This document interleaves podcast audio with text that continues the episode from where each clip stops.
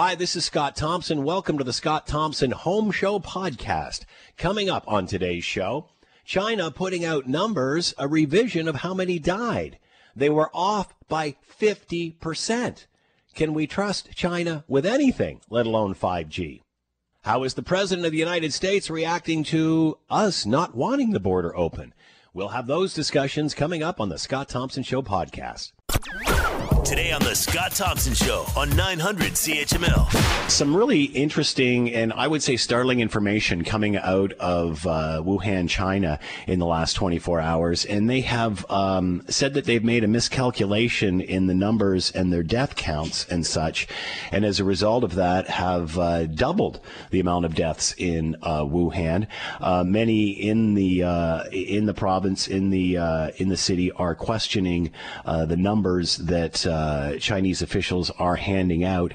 Um, but again, uh, uh, the prime minister very much uh, pressured today of why he seems to be being very politically correct towards China. Does not even mention uh, the city when questioning, or the country rather, when being questioned several times about all of this, saying that he's focusing on the here and now. That being said, accurate information from the originating country would certainly be helping Canadians, would it not? to talk about all of this, let's bring in Gordon Houlden, director of the China Institute, professor of political science at the University of Alberta. Uh, he is with us now. Thank you very much for the time, Gordon. We hope you're doing well. I am well and healthy. I'm isolated with my family and our dogs. Thanks, Scott. Isn't it amazing how important pets are at this time? We have three of them, and our, kids are growing up and have their own lives in other cities, but. Uh, they are um, a great source of joy, and they are amazingly untroubled by what's going on. um, if I were given to conspiracy theories, which I'm not, I would suspect that it was invented by dogs to get their people to stay around and be available for uh, companionship and very and, and and certainly a torque up of the walking schedule as well. They seem to be getting getting them on a daily basis, sometimes even a couple of times a day. They get uh, their walks. We all observe uh, proper social distancing to their frustration, but yes. so it's uh, what's a bad thing for sure for humans is uh, it seems not such a bad thing for our uh, four-footed friends. All right, Gordon, what are your thoughts on the information that's being released out of Wuhan where they have doubled their death rates uh, by 50%? Um, your thoughts on all of this? Well, I think that was overdue. I think I wasn't the only one. Many people, and including, I'm confident, many Chinese people found their numbers um, suspiciously low. Um, I partially buy the explanation that in the chaos, um, people dying at home, makeshift hospitals, mixed up databases, perhaps. Uh, so a 50% increase for Wuhan itself, another um, 1,300, approximately, I guess, 1,290 deaths added net. Uh, that makes the numbers somewhat more credible, although I do find for a population that's um, uh, more than triple the population of the United States that the overall numbers now over 4,000 dead are low. Um, so I think this was was due. Whether we'll ever get precise numbers, um, I'm not sure. Why not? What does this say? And again, anybody can buy the uh, buy the excuse that you know these are very fluid times and such. But by fifty percent, I mean maybe one, two, three, five, ten percent, but fifty percent. Uh, what does this say about China? Well, I think it says that there was. I think there's two problems here. I think there was genuine chaos, opening up makeshift hospitals, etc. People dying at home and maybe being cremated before their numbers were properly tested. What tests they had were probably focused on the living, not on the dead. Uh, fine, um, but um, this is a, a country that counts people fairly carefully. I think one of the problems, particularly in those early phases, is in every bureaucracy, and I was a bureaucrat once. In every bureaucracy, there's a lot of tendency to not tell the, the unvarnished truth, the bad news up the chain. In Chinese system, that is a much bigger problem. I suspect, and here the responsibility would lie with the Wuhan and Hubei party structure, that they were perhaps um, concealing um, the worst news from Party Central in Beijing. Um, there's also a possibility that Beijing itself was downplaying the numbers to reassure the populace. Uh, but it can't just be poor reporting. Um, this, even with this correction, I think there were other factors, and I think the main one was probably a desire not to ensue panic and to make China look better. How can the rest of the world possibly believe anything China says after this, considering uh, the chaos that the world is now in because of this? Am I being too critical? Well, I think that we have to be critical of China, but the bigger problem is not the miscounting, in my view. The bigger problem, although it is a problem, the bigger problem was delay. Now, the delay, as you know, I was in Beijing during SARS, that delay was months. In this case, the delay in reporting was in weeks and days, but that delay would have given the West uh, better lead time to prepare. I don't think that the West used what lead we did get very well. I think we were slow off the mark. I mean, collectively, perhaps the worst case in the United States, UK, Italy, and Spain. But uh, if that lead time had been greater, that to me is the greater problem uh, than the misreporting or underreporting. Both are issues, but the the timing of knowing what we're dealing with every day counted in terms of preparation, and and that delay was was damning. So, how can the rest of the world trust China after this, especially when they're trying to sell the world 5G while tracking everything their own citizens do on their own phones? Like, how can the world trust China? Well, that'll be that'll be the question. Now, um, I, I guess I, I still remember Reagan saying, "Of a trust but verify." Um, I think there's have to be a lot more verification. And for example, in this case, the another this one won't help us now, but a great unsolved mystery is exactly when did this appear and where. And uh, was it in Wuhan? Was it in the wet market? Did it get loose from a lab? Um, some things I've seen recently suggest that it may have been much earlier and further south, like in the same areas, perhaps where SARS had come from. To solve that problem, we need not just the Chinese to look into it, but I think we need a blue ribbon commission with international health experts of high credibility going to China, looking at the data, working with the Chinese scientists, but verifying their numbers, their theories, their data. Uh, so, in other words, I think intrusive verification would help. And I personally think we ought to have um, Western medical experts uh, stationed in China, um, working closely with Chinese universities. The thing is, you can't you can't be not just the government of China or the party, fair enough, but China is too big and too integrated into the global economy and the global economic system to just put it in a box. So I think more sharing of information and verification whenever possible is the way to go. Uh, the prime minister um, was questioned very aggressively on this uh, at his press conference today, and was even accused of not mentioning the word China in any of this uh, when addressing this exact issue. Uh, why is the prime minister being so politically correct towards China? He says his main job is to look after Canadians, not going there. However, if China isn't giving us accurate information, is that not hurting Canadians as opposed to helping us get through this? Well, fair enough. And of course, it's easy for me. I'm I'm not in government, but my view is, and this is the media's role, of course, is let the chips fall where they may. Uh, the government has been very wary of criticizing U.S. president for reasons I understand. He's likely to lash back. Has been very reluctant to criticize China um, perhaps because they want to improve that relationship, which is also, which is in a real doldrums, is at a low point right now. But uh, I'd argue that makes it even more important for the media and for, I'd argue, universities as well, to be fearless in in uh, calling out where we see problems. But again, we still have to work with the Chinese. The trick will be how do we get the right information and how do we verify it because we need that.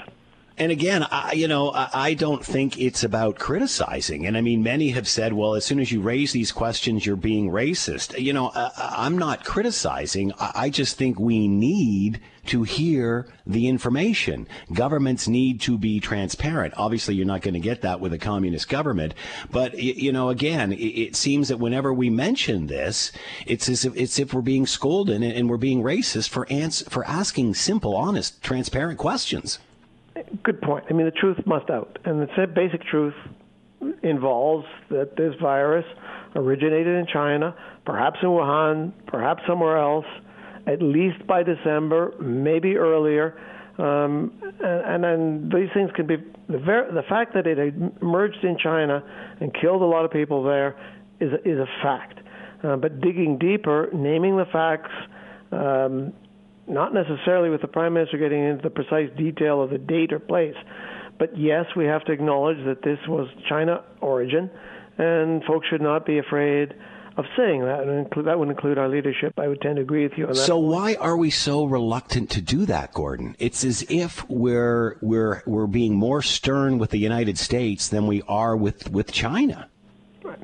Well, I don't think it involves should involve prejudice. I, again, there are concerns that Canadians of Asian origin and Chinese origin should not be um, cast or prejudiced or viewed negatively because of this. But I, would agree with you. I agree. Simply naming the place that it came from, where it originated, and when, that's a relevant detail. And I think when government speaks truth and names basic facts, again, I don't expect the prime minister to get into the the, the details of of, of, of origins, the genetic origins of RDA or NDA, uh, uh DNA, where it came from, but just basic facts, as you're suggesting. I think that is necessary, and I don't have a good answer as to why these things can't be said. But it's best when they are said, and then we move on and let the scientists and the historians dig into the origins while we deal with what's right before us. I think that is the number one problem for the prime minister in this issue is his lack of transparency. Everything else he's doing a great job, but when people are asking him questions, he's not answering them. And again, like you said, you can go around it in a political way and say what you want to say, but still, you got to get the facts out. Get the basic facts out, and then his experts can follow up on the excruciatingly detailed information that involves virology and all of these mm-hmm. issues, and he has access to those. But the basic ones, it originated in China in in 2019. That's why it's called COVID-19, of course, and this is where it came from. We didn't know early enough. Those are are facts, as you suggest, and then others can dig into the details. And I think when you lance that boil, so to speak, when you just confront it, I think then people can move on to the reality that's with us right now in our own country. Gordon Houlden's been with us, director of the China Institute, professor of political science, University of Alberta. Gordon, as always, thank you so much for the time. Much appreciated. And be well. Have a great weekend. Same to you. A great weekend to you and your listeners. Thank you, Scott. We talked a lot about 5G before all of this and whether we should get it, whether we shouldn't take it, whether we should use other means of getting 5G other than Huawei and China and such. Uh, now there's uh, a chatter fla- uh, flapping around that this whole thing could be delayed. To talk more about all of this, tech analyst Carmi Levy is with us. Carmi, thank you so much for the time. Hope you're doing well. Oh, I am. We're uh, hunkered down here like everyone else and working remotely, just doing the best that we can to get through this. And thankfully, we have lots of technology to do that. So there's lots of conspiracies flying around, including that 5G uh, could maybe be causing COVID-19, which I find fascinating that 4G didn't, but that extra G has just put us over the edge. Uh, so we'll throw that one away. But what? How is this going to affect the rollout uh, over and above whether we take uh, Huawei's system or not? The whole the whole 5G thing. How does this? Uh, what does this uh, do to that situation? Well, so far in Canada, there has not been any change. We are scheduled to have an auction for 5G spectrum uh, in the so-called 3500 megahertz spectrum this December. As far as I can tell, it is still on the calendar. Uh, the government has not announced uh, that this has changed or that they are pushing it back. Um, and of course, you know the reason we have spectrum auctions, uh, you know, you, telecom companies can't simply put up a network and then start offering services. The spectrum, the the sort of the sliver, the sliver or slice of radio uh, airwaves on which these services will be deployed, they're actually owned by you and me, by the public. And the government auctions them off, and companies have to pay uh, into the hundreds of millions, in some cases billions of dollars for the right to provide services over this radio spectrum. So, uh, so far that's going ahead, but we're seeing a rising wave around the world. Other countries, Spain, Portugal, France, Austria, Denmark, they've postponed their spectrum auctions. And the reason being is obviously because of the pandemic, they're saying now's not the time. Uh, you know, telecom, telecommunication companies, they're like every other company, they're dealing with uh, concerns over their revenue. They're reining things in, they're laying people off. And this is just not the the the environment. This is not the right time to be going ahead with an auction and then uh, compelling them to spend billions of dollars to build a network that let's face it, you and I probably aren't going to be using because we're not buying 5G phones anytime soon. So, you know, Canada so far no change in plans, but looking outside of our borders, there's a trend and it's building. It looks like globally we're going to be pushing that 5G timeline back, and at some point, it'll probably start affecting what we do here in Canada. Uh, before any of the COVID 19 discussion started, many were skeptical about China being the backbone um, uh, because of China being ruled by the Communist Party of China, and pretty much every business under that uh, is controlled by that party. Uh, we're certainly seeing numbers now coming out of Wuhan uh, that weren't accurate, and they've changed their figures by like 50%. Uh, we've certainly heard how uh, China is using technology to follow its people and so on and so forth. do we trust China post COVID 19? I wouldn't. Uh, you know, and, and you know, I, I, I tend not to get political in my coverage of the technology industry, but it's hard not to be political when you look at, at Chinese companies like primarily Huawei, which is in the running to be one of those companies that provides the hardware and the software and all the, the equipment that makes 5G possible. They want to be able to bolt on their equipment onto the cell phone towers that allow us to have 5G service. The problem is, as you said, as a Chinese company, they are beholden, they are bound by the Communist Party of China. That at the party's request, if they want to share, if they if, if they ask to share information from their operations, they must. This is a condition of doing business in China. We know this. Huawei has made it clear that they're not uh, kind of at the beck and call of the Chinese government, but history says otherwise. And so, yeah, as an analyst and as a Canadian, I'd be very concerned about my traffic, anything that I do on my smartphone, uh, being transported or transmitted over equipment that was put in place by a Chinese company with such close ties to the government. This was an issue before uh, COVID. It's an even bigger issue now. And I think going forward, it makes it a very clear black and white decision. If you're the Canadian government, you're going to want to put limits on this. Otherwise, basically, we've just opened the door to unlimited Chinese espionage on all of us. How big a hit is this to China? And considering that most of those big companies already use China to uh, to manufacture their products, how is that going to change? It's it's significant, and this is really nothing you know nothing less than a wholesale change in the way our economy is structured. I think we realize now that uh, simply outsourcing everything to China over the last number of decades has left us really vulnerable right about now. And so economically, the fact that you can't produce things like, or you aren't producing things like N95 masks and PPE uh, in the U.S. or in Canada, that it all has to be shipped over from China, um, that's one of the reasons why more people are dying than they have to. And so I think economically there's going to be a shift toward asking, you know, why are we not manufacturing it closer to home? Why does it have to be in China? Uh, and I think it tilts the, the landscape a little bit more toward competing companies, at least in the wireless space, like Nokia or Ericsson, uh, who are not manufacturing hardware in China. They're manufacturing it in Europe and would happily manufacture it in Canada if we asked for a licensing deal. So I think going forward, you're going to see some manufacturing come back here simply because I think we've learned that uh, low price isn't necessarily low price uh, when politics gets involved. We heard before COVID 19 that UK was at least going to give them a window and let them into part of it. Would that be changing now? I would think so. Uh, I think the pandemic has thrown a whole lot of decisions that were made before, uh, you know, March or February uh, into question. Uh, and I would think that governments like the one in the UK, as well as others who have been a little bit more conciliatory toward uh, Huawei on the 5G issue, would be looking at those decisions and going, hey, you know what, in this context, uh, you know, you know what what worked a couple of months ago doesn't work anymore, and I think we really need to reopen that decision and look at it differently and maybe come to a different conclusion.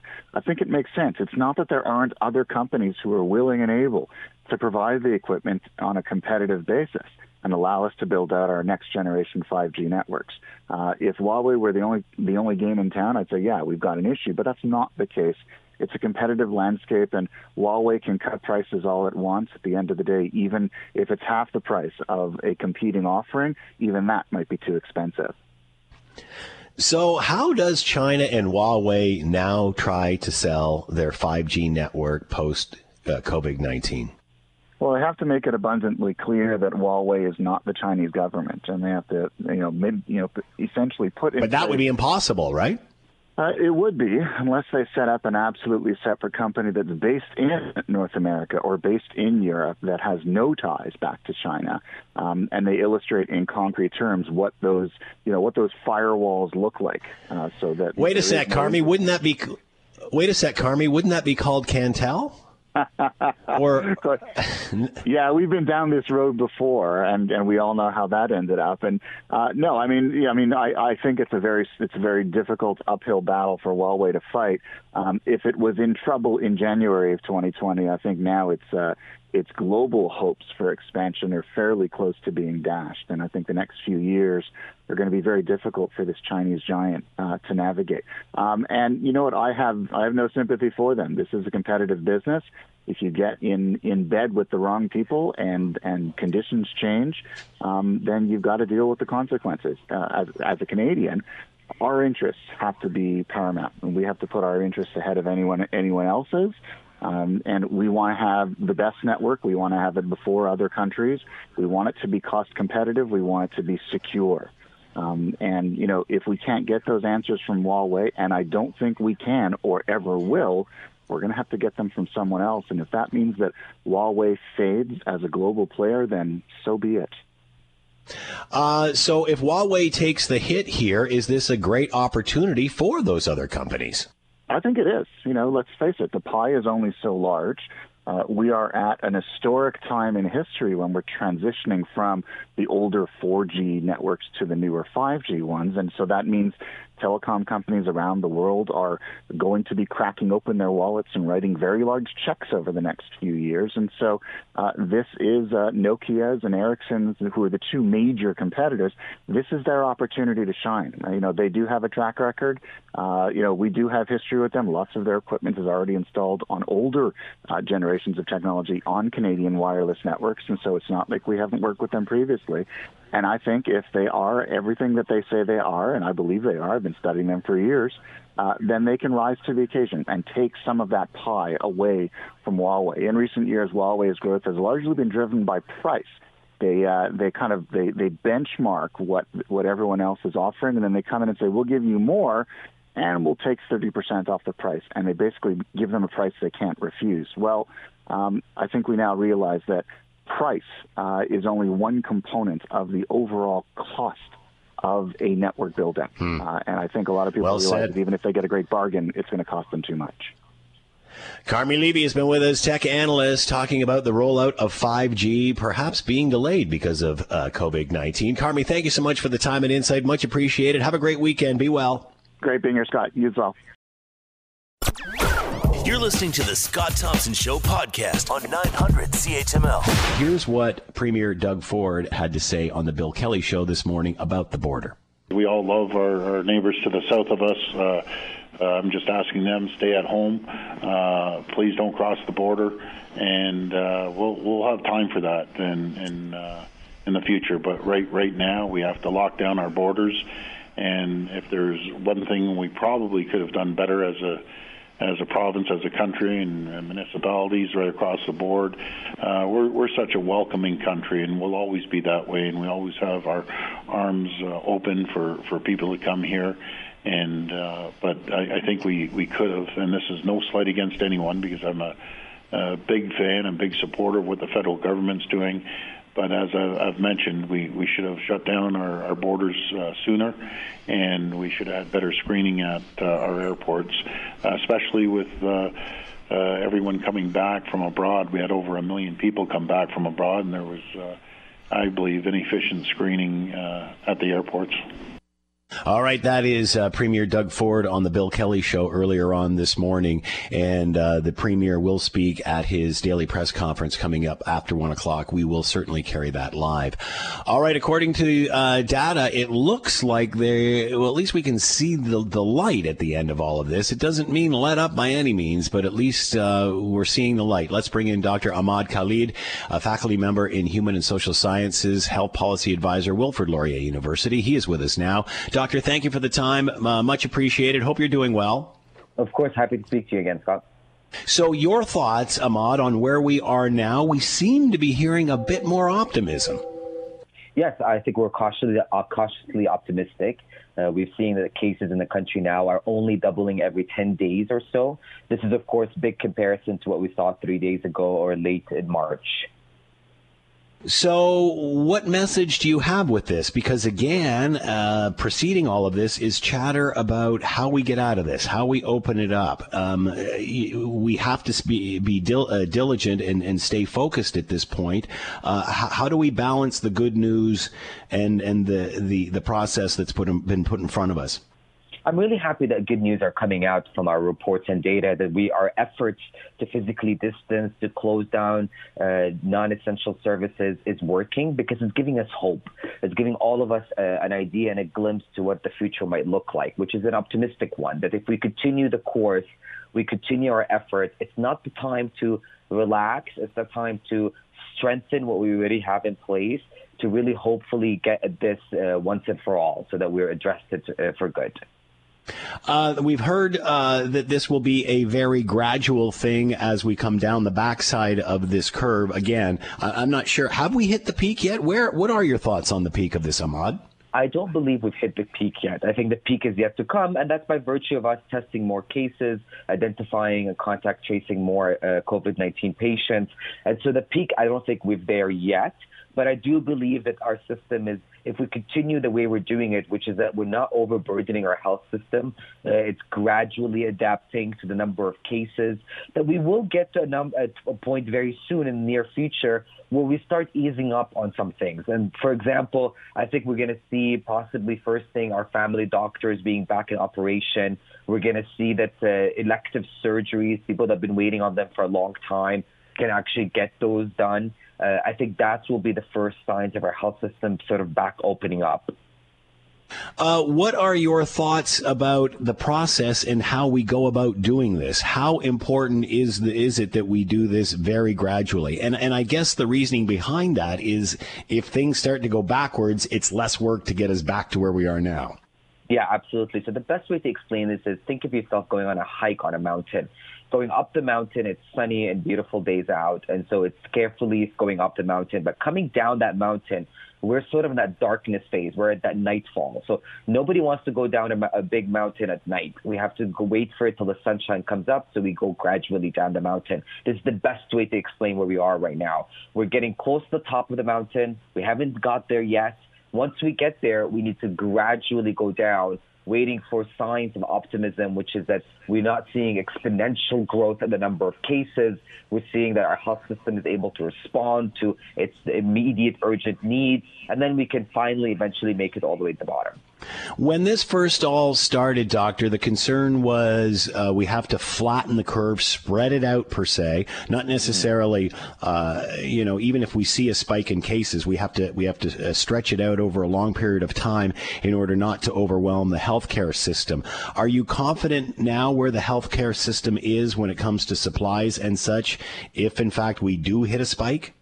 Yes, I do believe so. I think we're resilient. Our system is resilient and sustainable. And by that I mean is that we're very good at adapting to cases. We were at, at a very dangerous point where we didn't have PPEs, we didn't have uh, many of the, the, of the resources that we needed to get ahead of this. I think the country has taken a lot of uh, you know leadership position in trying to secure this. Do we, will we see cases and hear reports of some problems? Of course. I mean, you know, you can never just go into this and say it's all perfect. There will always be issues, but it's trial and error, Scott. We're, we're learning as we go along and we're adapting. And that's part of resiliency is being able to adapt to emerging problems fast and and we we've seemed to have get the, the supplies and the hospital issues uh, rectified quite quickly. Although uh, we've certainly seen what's happened in the nursing homes and, and those other uh, similar type facilities and such. And when you think about it, and and, and I know because you know I've, I've, got elderly relatives and friends uh, that have been in these. I mean, the whole idea there is about community. It's about everybody mm-hmm. getting together. It's about socializing and and living out your later years in in in, in, a community, so to speak. How do we balance that with uh, what we have now? What is the new situation for these homes? And perhaps this is you know this is exposed issues that were there long before uh, COVID nineteen. I'm afraid, but but how is this going to change the way we regulate and, and uh, administer this industry? Well, I believe that's where we failed. Uh, as a health system, as a social systems, we failed our long-term care, uh, long-term care nursing homes. We failed our homeless populations. We're trying our best, and by we I mean everybody involved in this. We're trying our best to address them, but this COVID-19 showed us the weaknesses. It showed us that we don't, we need to build long-term care centers that are more adaptable to cases like COVID-19. We don't have uh, self-isolation units within uh, homeless shelters. And so I think COVID-19 is really showing us that we're not able to really take care of our vulnerable populations as well as we should have. And that there's much work needs to be done into this uh, highly priority group areas. So residents of long-term and retirement homes, remote, isolated, rural and indigenous communities, big concern for us they can really have a big impact on the curve and how well we do. So I think the message here is loud and clear to everybody involved is that we really now need to uh, buckle down and look about how to address the health needs of our vulnerable populations in Canada. So here we are, Ahmad, and we've just finished week five of this, uh, heading into another weekend. It seems it was just a, a couple of eye blinks ago that we were talking mm-hmm. about the Easter long weekend, and here we are, we're through another one. Uh, what advice do you have for people who, uh, you know, have have been very anxious about all of that, uh, and now starting to see a bit of light at the end of the tunnel? My advice is that your anxiety is real and valid and, and comes from a real place. I think that I empathize with everybody who is feeling this le- level of anxiety about what the future holds and uncertainty. My message is really cl- loud and clear for this coming weekend. Try to find optimism in the numbers that are coming out, in the hope, the optimistic hope that we are flattening that curve, that our effort, everybody involved, uh, is really is working. Every small thing you're doing to help us get ahead of this COVID-19 is making a huge difference. So uh, I ask everybody to continue that optimism and that, you know, we will look back at this day very, very soon, hopefully, and say, we, we got together as a community, we got ahead of this, uh, and we're at the other side of this now, looking back and reflecting on our success of collaborating and getting uh, on top of this pandemic. Well said. Dr. Ahmad Khalid has been with us, faculty member in Human and Social Sciences and Health Policy Advisor at Wilfrid Laurier University. Ahmad, thank you so much for the time as always. Be well. You too. Thank you, Scott. Let's bring in Dionne Aleman, Associate Professor, Department of Mechanical and Industrial Engineering, Faculty of Applied Sciences and Engineering, Director, Medical Operations Research Lab at the University of Toronto, and is with us now. Dionne, thank you so much for the time. Much appreciated. Hope you're doing well. Yeah, I'm doing all right. I hope you're staying safe uh, in or out there, wherever you are. Yeah, we're trying to. So obviously, we have not, it doesn't seem like we're at the peak of this yet, but we can certainly see it coming. Is there reason for optimism? Can we see the light at the end of the tunnel? Your thoughts on where we are now? Yes, yeah, so I'd say right now there's reason for cautious optimism. It does look like we are starting to uh, to reach a bend in the curve where we're, we're we're beginning to see that we might be approaching that, that flat spot that we've been trying to achieve. But um, it will really take a couple of weeks um, of observations about how our daily infection rates are changing before we can really be certain that, that we've approached that, uh, that sharp curve towards flatness and that we're in the flat zone.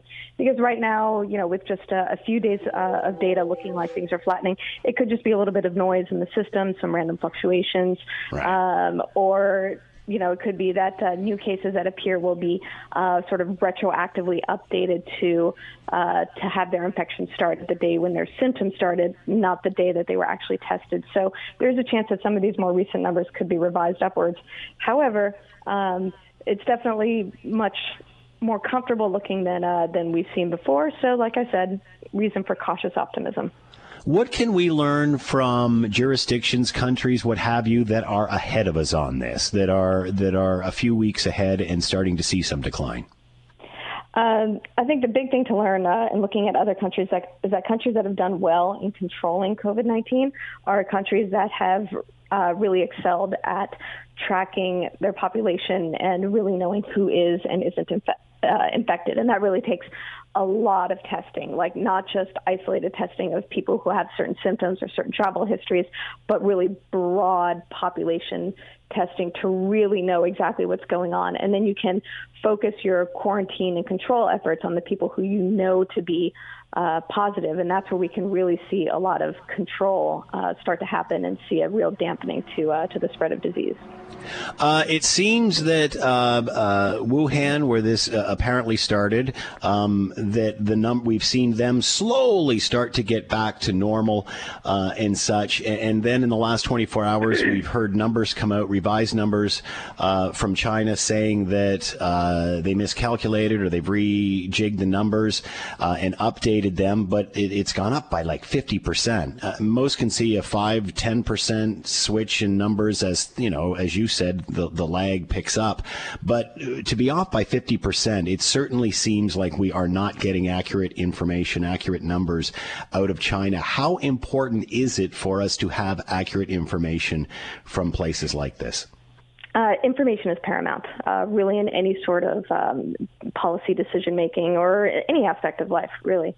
Um, you know, China has certainly um, put themselves in a position where the world has to cast doubt on the numbers that uh, that they put forward, whether it's because of these huge and largely unexplained fluctuations, like 50% increase over a short period of time, or just you know suppression of the numbers um, early in the outbreak. Um, it makes it difficult for the rest of the world to get a good idea about um, how the disease is progressing and how um, the public policy measures that China has put into place, um, how effective were they? Well, we don't really know because we you know we have some you know concerns about the numbers that are coming out of China, which means that we can't necessarily use what China has done as a, a benchmark or a piece of information to help us guide our own policy decision makings. What will our recovery look like? Um, and, and, we've heard officials and the prime minister say that until we have a vaccine, which is at least a year away, from what I understand, um, we can't we can't take our foot off the gas. We can lighten up a little bit, but we have to keep going in the direction we're going. Will life still be somewhat altered until we get a vaccine? Uh, I'd say in all likelihood, yeah, that'll be the case. That uh, we we won't really have a true return to normalcy until we can get a huge percentage of the population vaccinated, like enough to achieve herd immunity.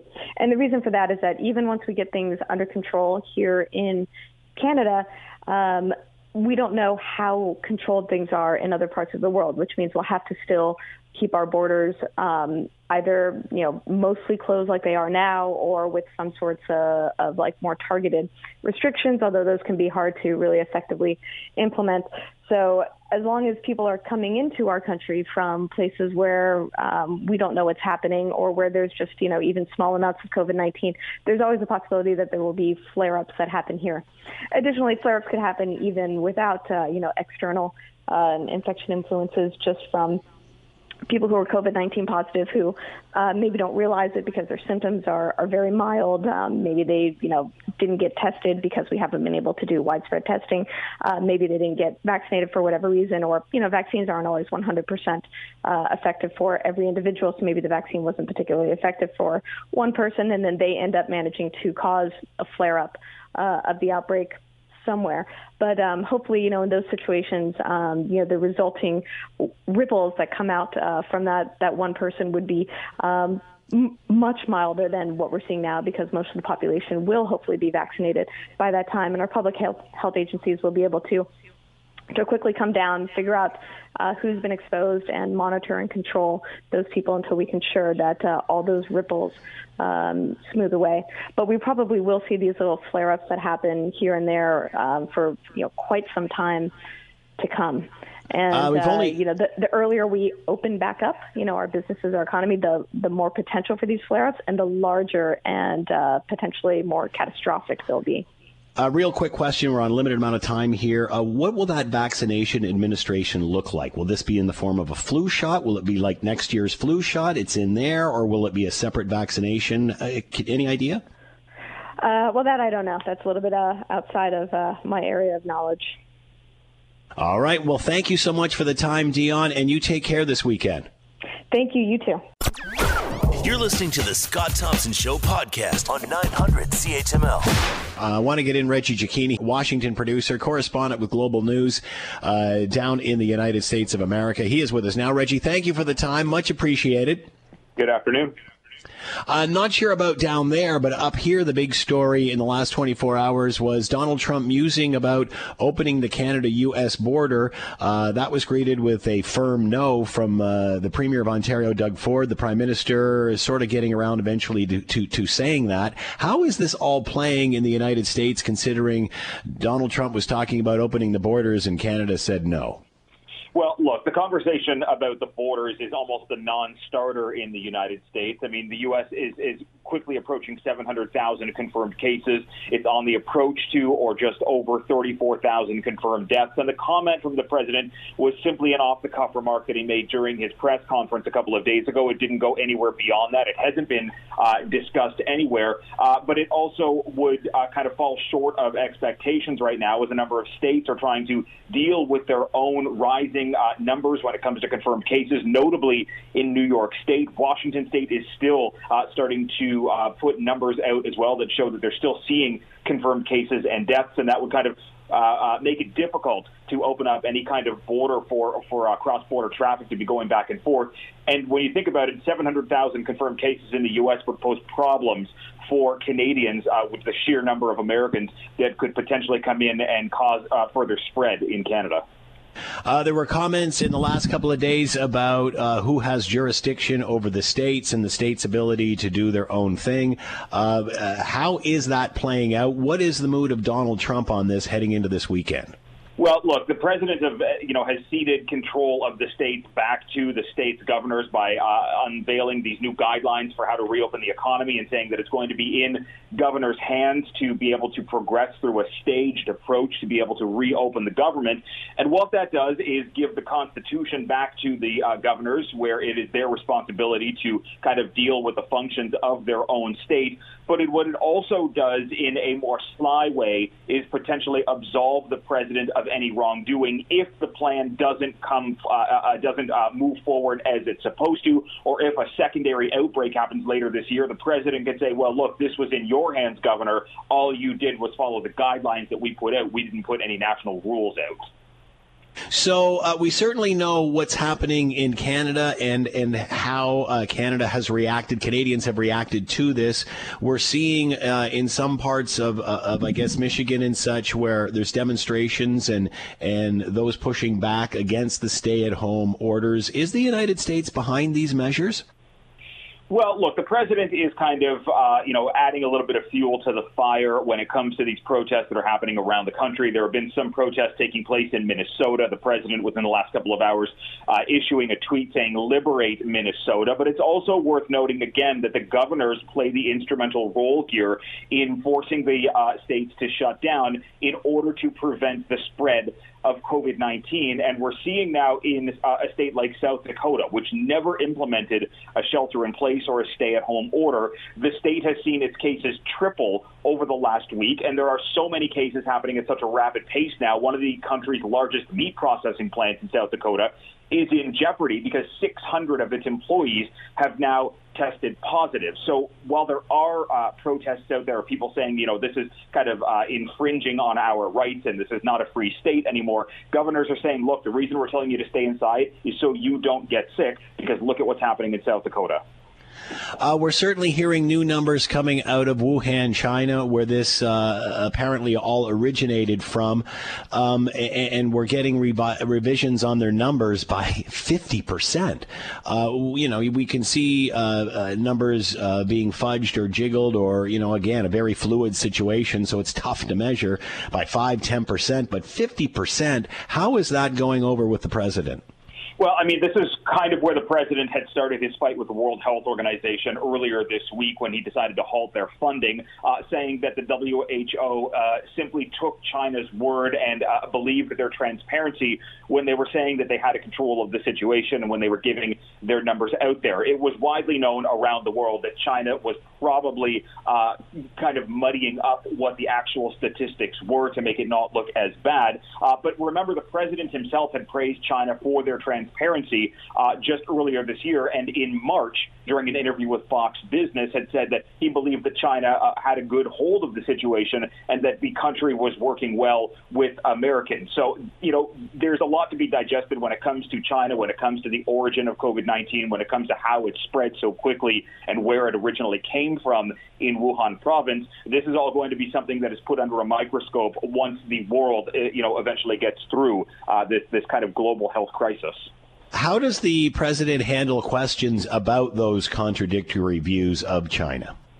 Well, look, the president handles his questions the same way no matter what the question is. If it's about China, depending on what the situation is, he'll either laud the country for doing something well or he will bash somebody else for being too close to China, always being very careful to walk a fine line when it comes to the Chinese government, understanding that China and America are intertwined so immensely when it comes to uh, business and trade relations between the two. One does not want to do, uh, you know, something that's going to send the other over a cliff. But a lot of times, when the president is pressed with a question, be it about China, be it about testing, be it about something he doesn't have a response to, he either pivots to go somewhere else, or like we saw yesterday, he shut down a press briefing when he was asked uh, about testing simply because he didn't have an answer. Uh, we've certainly heard what his views are on the World Health Organization has paused funding, uh, and certainly or certainly talked about pausing funding to this until he figures out what is going on there, calling them China centric at one point, and again questioning the accuracy of their of their numbers. Many condemned him for that, but as an aside to all of this, many are saying, well, these should these issues should be looked at. It's just this isn't the time to cut off funding because we're in the middle of a pandemic. As much as we criticize Donald Trump, should we give him credit for bringing this stuff to the forefront? Well, I mean, the World Health Organization has been uh, put under a spotlight before for its actions and for its behaviors, and you know, there is you'd be, be hard pressed to find a uh, kind of world organization that is uh, that has no flaws. There are obviously flaws everywhere, and the World uh, World Health Organization has them as well. And the president, well, you know, saying that these need to be looked at uh, is just simply choosing an inopportune time. He's trying to deflect his administration's own shortcomings, particularly when it comes to testing around the U.S., which is why uh, they have the highest number of confirmed cases anywhere in the world. He's deflecting this to make it the problem of somebody else like the WHO, because moments after the president spoke, the head of the Centers for Disease Control who was a Trump appointee, had said that the WHO actually does incredible work and that the U.S. continues to stand beside them as they fight not only COVID 19, but other diseases that are creating issues around the world, and that pausing funding right now will simply put an undue burden on other nations. And while the WHO does need to be looked at, it's just a question as to whether or not the president is, is using an inopportune time to politicize something that simply needs to have a health focus on it. Uh, we remember even prior to COVID 19, and we've talked a lot, Reggie, about uh, politics in the United States over the last uh, year or so. Um, has COVID 19 united America or kept it divided or divided it even more? Well, I mean, it depends on who you are. There are certain states out there that are trying to actively work with their residents and with other governors and other states uh, to ensure that the spread of COVID 19 uh, is mitigated and to ensure that this kind of thing never happens again. Uh, but the divisions really come from the upper levels of government. The president has had mixed messaging from the beginning. He's pitted states against each other, and he's pitted states against the federal government. And in a time when uh, all efforts need to be kind of put into one basket in order to slow a spread that is, uh, you know, crippled uh, the economy from coast to coast in the United States, uh, the divisions are really obvious and really glaring when you look at things like testing, when you look at things like how the president is is pinning uh, individual states against each other to try and compete with each other. Uh, and I think that this is going to be lessons learned either for the next time this kind of health crisis comes or for whoever may take the Oval Office in November to see what not to do uh, during a health crisis. Hmm. Reggie Cecchini's been with us, Washington producer, correspondent with Global News. Make sure you're watching Global News tonight at 5.30 and 6 for more on all of this. Reggie, you take care. Thanks so much. Have a great weekend. Thank you. All right. Uh, one of the, uh, the, the greatest concerns of all of this is uh, the COVID nineteen thing. We're stuck home. Uh, we're burning the heck out of Netflix and all of that, but there's no sports. Although I did rather enjoy watching uh, the 93 and, uh, sorry, 92 and 93 World Series games replayed, which was kind of cool to see all of that happen again. But then again, how often can you watch old sports shows that you already kind of know the outcome of? Um, you know, maybe for a big, a little while for the big games, but other than that, so a lot of people have been questioning um, how and when, if sports are going to get back together and, and get uh, uh, reorganized and playing again. Uh, many have said that you know as long as there's no crowds, we can still do this for the TV audience, and that will at least make uh, self isolation a bit better. But it's now been announced that the PGA Tour is set to resume in June without an audience. Is this the first step? Let's bring in Scott Radley, host of the Scott Radley Show, heard every weeknight right here on CHM and sports columnist for your Hamilton Spec. He's with us now. Scott, I hope you're doing well. I'm doing great. How are you doing? I'm doing fine, thank you. Uh, broadcasting from home and all that sort of thing. Yeah, no kidding. You know, you know, you were watching the '92 and '93 Blue Jays. I actually caught myself for a few minutes the other night watching cornhole. Do you ever watch? Do you know what? I'm sorry. Is? No. Cornhole. Is this X-rated? No, no, no, no, no. Oh, no. It's the opposite of X-rated. If anybody in cornhole got naked, boy, people would turn the channel immediately. uh, this is this is basically throwing bean bags into a little hole on a wooden board that's on an angle. I got one of those downstairs. Yeah, there you go. And but there are professional cornholers. And this is this is the yeehaw Ozark good old boy show of all time because they're drinking beer on the side, they're screaming at each other, but they have the bowling or the bass fishing like shirts that have 47 different advertisers on them. Sure. It's, it's unbelievable that you could throw a beanbag and somehow turn that into a living. Well, I have one more word for that: darts. With darts, Billy. I mean, look, the difference is, I mean, you've played darts before. Darts is incredibly hard to do well. Yes. It, I mean, it's an incredibly meticulous kind of thing that you have to spend years and years and years and years to get to that level. And billiards, same thing. And all cornhole is like lawn darts. You know, yes. they have a professional lawn dart league, although they're illegal now. But I, I would watch that lawn dart catching. I see. I put this right up there with watching poker and uh, watching darts on a sports network. I'm missing the point here, and I'm having a hard time finding a NASCAR race. Come on, desperate times. Well, no, yeah, NASCAR races, as long as the volume is off in the uh, driver's microphones, I guess everyone's good. yes, that's a whole different story.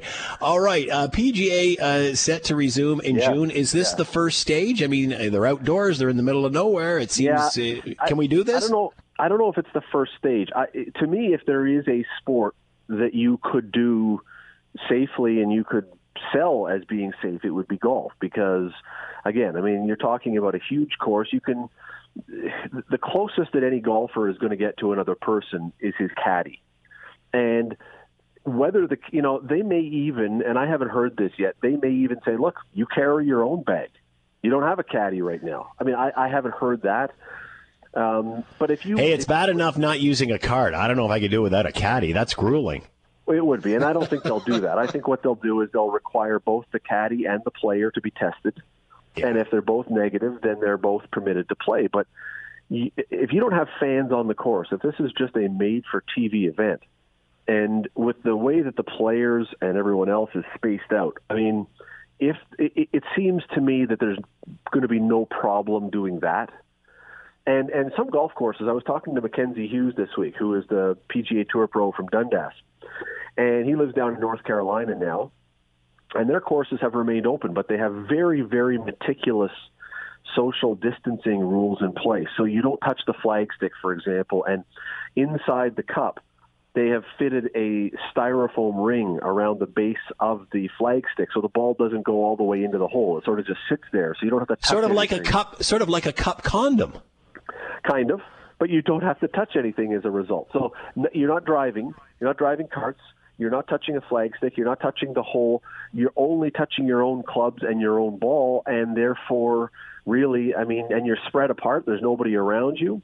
The, golf seems to, seems to be the one that would be pretty easy to work. But when you say, "Is this the the first step?" the, the problem becomes after that. I'm sure there are other sports that I'm just not thinking of. Cornhole, for example, um, where you can have the kind of distance you need. You are obsessed with the cornhole now. I I encourage everyone to. Are you watching that Tiger show too on Netflix? You know, the Oh. cornhole and the Tiger show might go hand in hand, as well as Ozark. we it, we were talking to a local zoo private zoo owner this week who is who has said how detrimental Tiger King has been to their business because now everybody thinks that if you have big tigers that you're a nut job. Um, Anyway, uh, yeah, so what about team sports? What about team That's sports? Any chance of this happening? I mean, baseball, mm, certainly basketball, hockey. I don't know. That's the real problem. Uh, how do you do that when you have that many more people? I mean, look at football. We'll go from the biggest to the smallest. Football, you've got 40 something players on your roster. You've got 20, I mean, if the NFL, you got 20 or the CFL, 20 something coaches and trainers and officials and everything else. I mean, and, and every single play, the whole point of it is to not have social distancing. I mean, if you try to enforce social distancing in football, every play is a touchdown, um, which gets boring after a while All of a sudden, it's flag football. so you can't i don't know how you do that. Uh, baseball there is certainly the possibility for more space. It's a big field. Uh, you heard um, what's his name? Uh, oh, what's the what's the doctor in the states? The um, um, the guy who talks every Fauci? Couch, thank you, Fauci. Yeah, I was either going to say that or Dr. Oz. I wasn't sure which way you were going to go here. No, the Fauci. Um, so, he, I mean, he said, look, you could do this maybe if you move all the athletes and coaches and everyone, get them tested, and once they are negative and once they're clear, you put them in a hotel all together, and there's no access to anybody else, and they go in a bus from the hotel to the field, and they play their games and come back to the hotel. I mean, that's I one know. way that potentially you could do it. The problem with that is going to be how long before the players are like, you know what, we've now been in a hotel and at the field and nowhere else for four months. Uh, I'd love to see my wife, love to see my kids. I feel like I'm in the California Penal League now. Um, so uh, that's you know that, it becomes tougher. In hockey, I mean, hockey is even less easy because it's indoors. I mean, baseball at least the breezes blow potentially the virus away. Uh, hockey, So, basketball. so we've been hearing. So we've been hearing from uh, NBA and the NHL that you know they may try to do some sort of summer playoff thing or what have you. But meanwhile, we're hearing stuff like festivals, concerts. They will be like the last thing to go back because of obvious reasons. But when you think about it, you know. 15, uh, 18, 20,000 people in, in an arena watching a hockey game or a basketball game is no different than watching Bruce Springsteen. So, i is there really any chance of these stick and ball sports getting back by the summer? there is, again, under unbelievably stringent circumstances, as Fauci outlined. But even with that, Scott, there are caveats because this is only going to work for leagues that have very, very, very lucrative TV deals. Because if you don't have anybody in the stands, nobody buying beer, nobody buying hot dogs, nobody paying for tickets, that money is gone. So can you afford to start Yeah. and pay your players with the money you're making? Well, you know, one league that can't is the CFL. The CFL is a gate league. So the CFL has a TV deal with TSN, but that's not going to be enough to cover everything and keep them afloat. So a league like that, it becomes a real nightmare if you can't have somehow some people in the stands. Uh, but like the NBA's TV money, Major League Baseball's TV money, the NFL, heaven, uh, enormous. And so if they can figure out how to make sure everybody involved tests negative and then stays isolated from everybody else, theoretically, financially, you could make a go of it and you could probably make it happen. It's just these are these are Scott. These are so many people involved, so complicated.